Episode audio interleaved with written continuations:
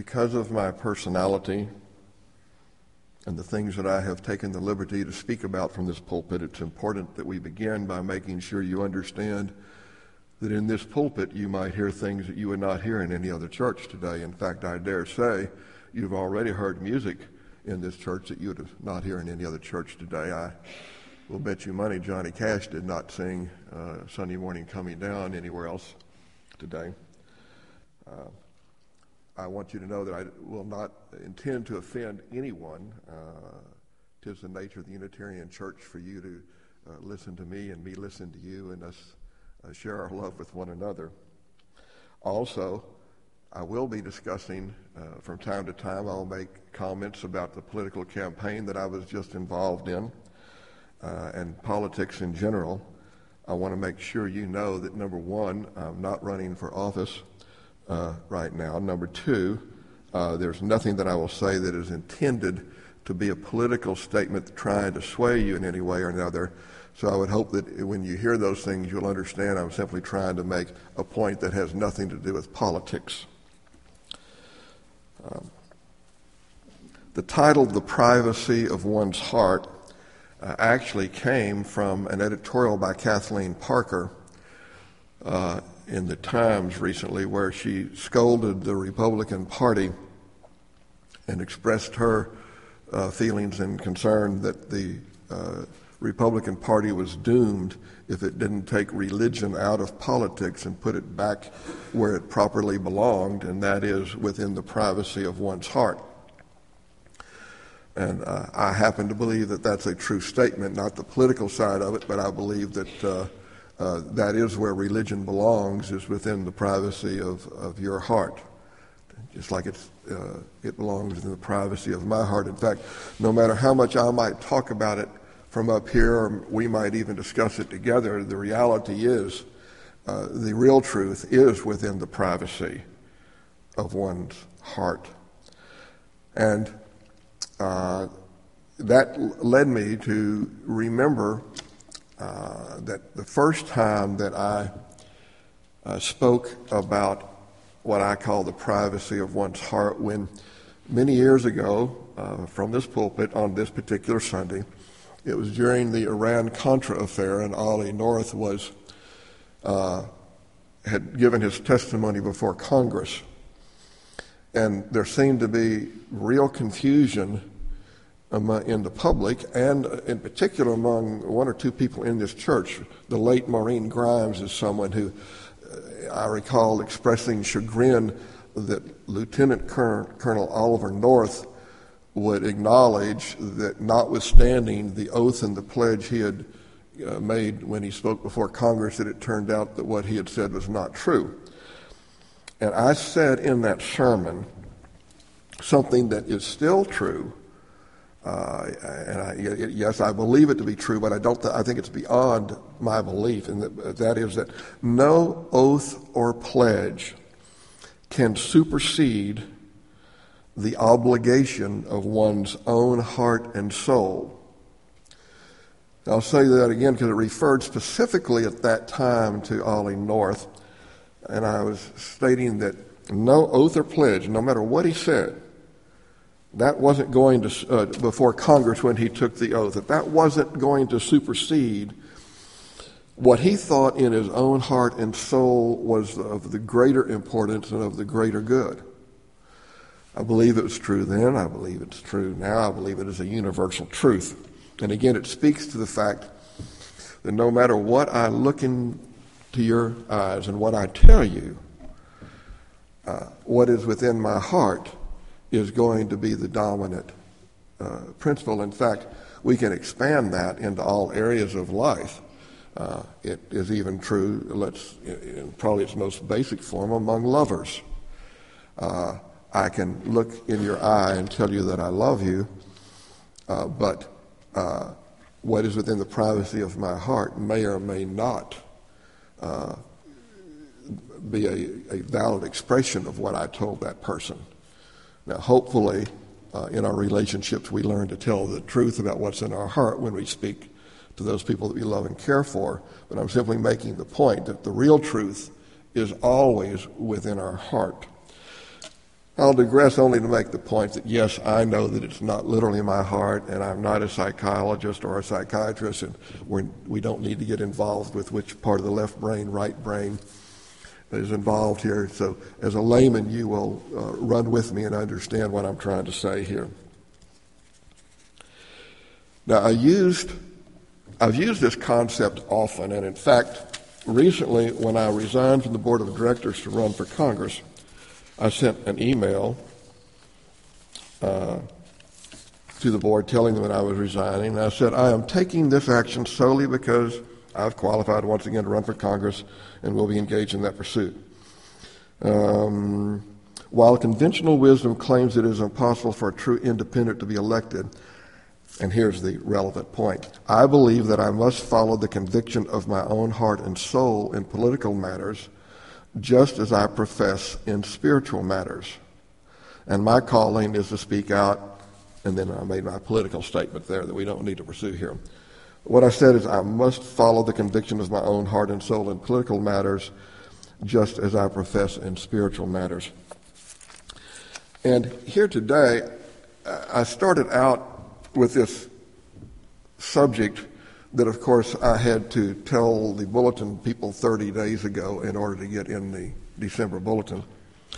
What happens about these sermon titles sometimes is that they take on a life of their own. You thought it was going to lead one place, and then it ends up leading to another place. And so, what happened here is is that uh, instead of this ending up being a light-hearted, jovial sermon about how great it was to follow the conviction of your heart and soul. And, and in fact, I can even uh, expand that further to point out that this, that concept is an example of coming back full circle to a truism and a cliche that we all know. If you think about it, what I just told you is nothing but the old cliche, to thine own self be true. And so in its simple terms, I was simply going to make this a feel good sermon that the way to find happiness was basically to end up be true to your uh, convictions of your own heart and soul, uh, to thine own self be true. And as is typical of a mind that many people say thinks too much, uh, not necessarily in productive ways, but thinks too much, the pursuit here took a dark turn. Uh, it, um, it, it went a direction that I wasn't expecting, and ironically, it follows from the second paragraph of the resignation letter that I sent to the board. Now, again, I want to make it clear here that I'm not editorializing about anything I've ever done at the church one way or another. I'm wanting you to run with me on the concept here. Since I joined All Souls in 1978, I have served on the board at least 10 years, including once as president, three times as vice president. While there are those who have sincerely disagreed with me from time to time, I hope everyone knows that I've never taken any action or made any vote that I did not honestly think was in the best interest of all souls, both as to style and substance. Now, the surface that looks real simple. I'm simply saying that I might have made you mad, but I didn't intend to, and uh, I hope we're going to be friends. But it caused me to think further about the ramifications when we follow the convictions of our heart and soul. Something that in general we think is a good thing. And it uh, leads us to ask the question okay, what if following the conviction of my own heart and soul, what if I'm wrong? Uh, what if it turns out that what I was so absolutely convinced of and absolutely so uh, desperately knowing in my heart and soul was right and worked so aggressively to, to pursue, what if it turns out that it was wrong? And there are some things that that come up that I'll give here as a brief illustration. First, I want to comment that some of this thought process comes from going to see the movie Valkyrie uh, this weekend, the Tom Cruise movie about the attempted assassination of Hitler. Colonel von Stauffenberg uh, had taken the pledge, uh, which, by the way, is stated at the beginning of the movie, that was required of all the armed forces because the pledge they took was not to Germany, not to the government of the people, but it says, I swear by God this sacred oath that I shall render unconditional obedience to Adolf Hitler, the Fuhrer of the German Reich. Uh, and people, supreme commander of the armed forces, and that I shall at all times be ready as a brave soldier to give my life for this oath. So, uh, you know, the Colonel von Stauffenberg, who is the hero, uh, who was the the leader of the attempt to assassinate Hitler, uh, he defied that oath. My guess is when he took that oath, he intended to follow it, but then using his mind and common sense, he came to realize that that oath was not reaching the destination that perhaps he had thought it would. And so, once again, he uh, followed within the, the footsteps of the fact that no oath or pledge can supersede the conviction of one's own heart and soul, and he took a different direction and attempted to assassinate Hitler. That brings up the subject of Hitler himself, though, in that it is well documented. Uh, Hitler's diaries uh, prove that Hitler believed that he had been chosen by divine providence to conquer Europe and drive out the Jews, and even the methods that he used to do it. Uh, so, are you seeing? I'm giving the first example now here of a case where someone apparently was following the conviction of his own heart and soul, and yet it turned out to be a, a horrible, uh, diabolical, uh, mass murdering rampage that attempted to take over the world. This, in a crux, is what took the dark turn for me when I was so proud to tell you that we can find happiness by following the convictions of our own heart and soul. And it also caused me then to go further and think of a, some other people and examples that I'll just briefly throw in. Uh, one is the question of, of Harry Truman and his decision to use the atom bomb. A quote from, from Harry Truman is illustrative along these lines because he says the atom bomb was no great decision. It was merely another powerful weapon in the arsenal of righteousness. Uh, I find it interesting an arsenal in the weapon of righteousness. Now, I personally am one that stand behind Truman generally on his use of the atom bomb but I find that particular quote somewhat frightening uh, for some reason. And I should point out that Eisenhower later, uh, in uh, telling his opinion about the use of the bomb, uh, said, uh, I voiced uh, to Secretary of War my grave misgivings. it was my belief that Japan was at that very moment seeking some way to surrender with a minimum of loss of face uh, dropping the bomb was completely unnecessary.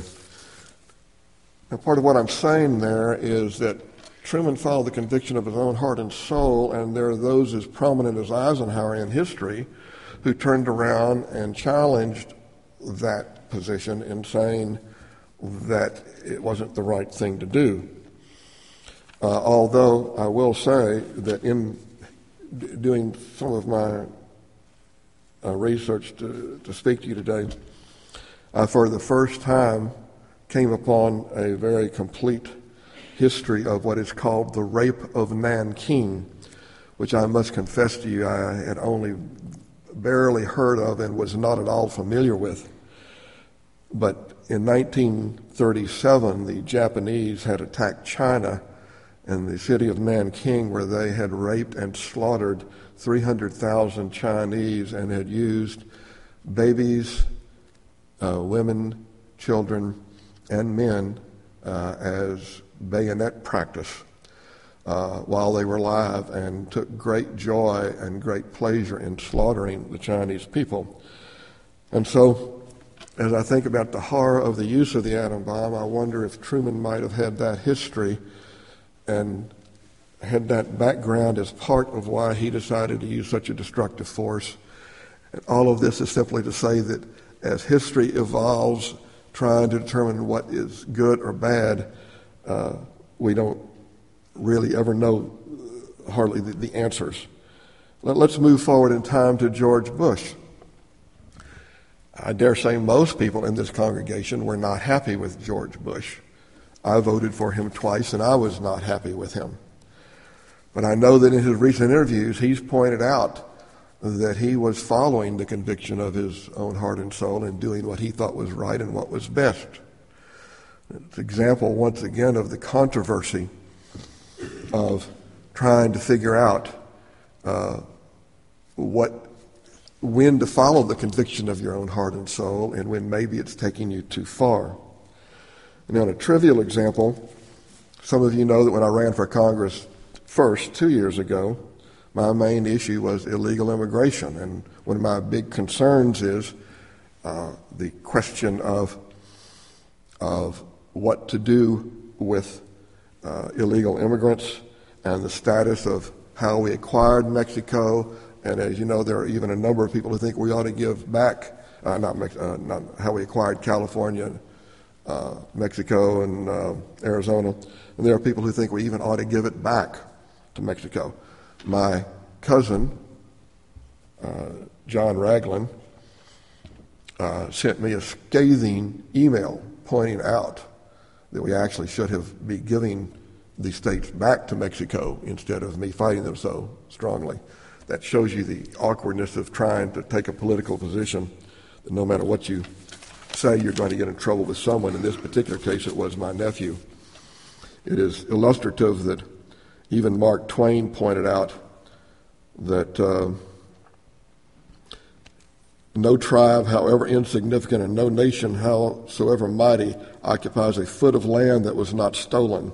When the English, the French, and the Spaniards reached America, the Indian tribes had been raiding each other's territorial clothesline for ages, and every acre of ground in the continent had been stolen and restolen 500 times.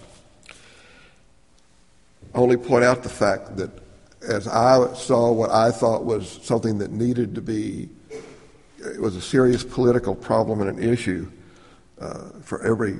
As I try to follow the conviction of my own heart and soul, there are as many people with different opinions uh, about what is right uh, as can be. So, so the question that comes up to me is while I would still believe that the avenue to happiness is really to follow the conviction of your own heart and soul, to, be true to thine own self, come to the conclusion that with it creates a serious level of obligation that probably we don't think about that often. And that is if the more rabid, the more radical we are with following the conviction of our own heart and soul, the more important it is that we follow some of these guidelines that I'm thinking here. Number one, we need to ask ourselves, are we in good health in a position to make such decisions? Now, obviously, if we're mentally insane, hopefully somebody will stop us uh, before we do anything real bad, which obviously did not happen early enough in the case of Hitler. But we need to be in good physical health, and then I think we owe it to ourselves to just as rapidly as we pursue the issues that we are we have this conviction from our heart and soul, that we have the same rabid pursuit of educating ourselves and finding out the history and the truth about what it is that we're going to advocate so strongly. Uh, I think that it means we have to be willing, we have to change as we learn more things, and I think it means that we have to admit when we're wrong, which, by the way, I think very seldom do people do. But I think it's very critical that we learn to admit when we're wrong as well as take credit for when we're right. So, my conclusion for you today, outside of the parameters of a feel good sermon about following the convictions of your own heart and soul and to thine own self be true, my admonition to you today is when you do so, make sure that you do it responsibly make sure that you do it with much study, with much earnest uh, concern about the ramifications of what you do. And I'll just make one further amplification here in departure, and that's this. I believe this also applies in religion. I've talked to you here politically. When I hear people tell me that I'm damned to an eternal hell if I don't believe a certain way or do a certain thing, or and we could go through all sorts of religious issues that can be thrown at us. I think when anyone does that, I think they have the obligation to study and to look at the history of things and to not be willing to blindly accept faith uh, for its own face value. I think it's very critical that we as Unitarians, whether we're on the uh, Christian side of the spectrum going all the way to the atheist side of the spectrum, because we have in these pews here today, we have people who range everywhere from pure atheist to uh, sincere Christian and everything in the middle. I think it's important that in our discussions and our conversations, that when we profess things, that we owe it to ourselves and to the person that we're talking to, to study those issues and to make sure that we don't just blindly try to lead people in places that maybe they should not be going and perhaps we should not be going.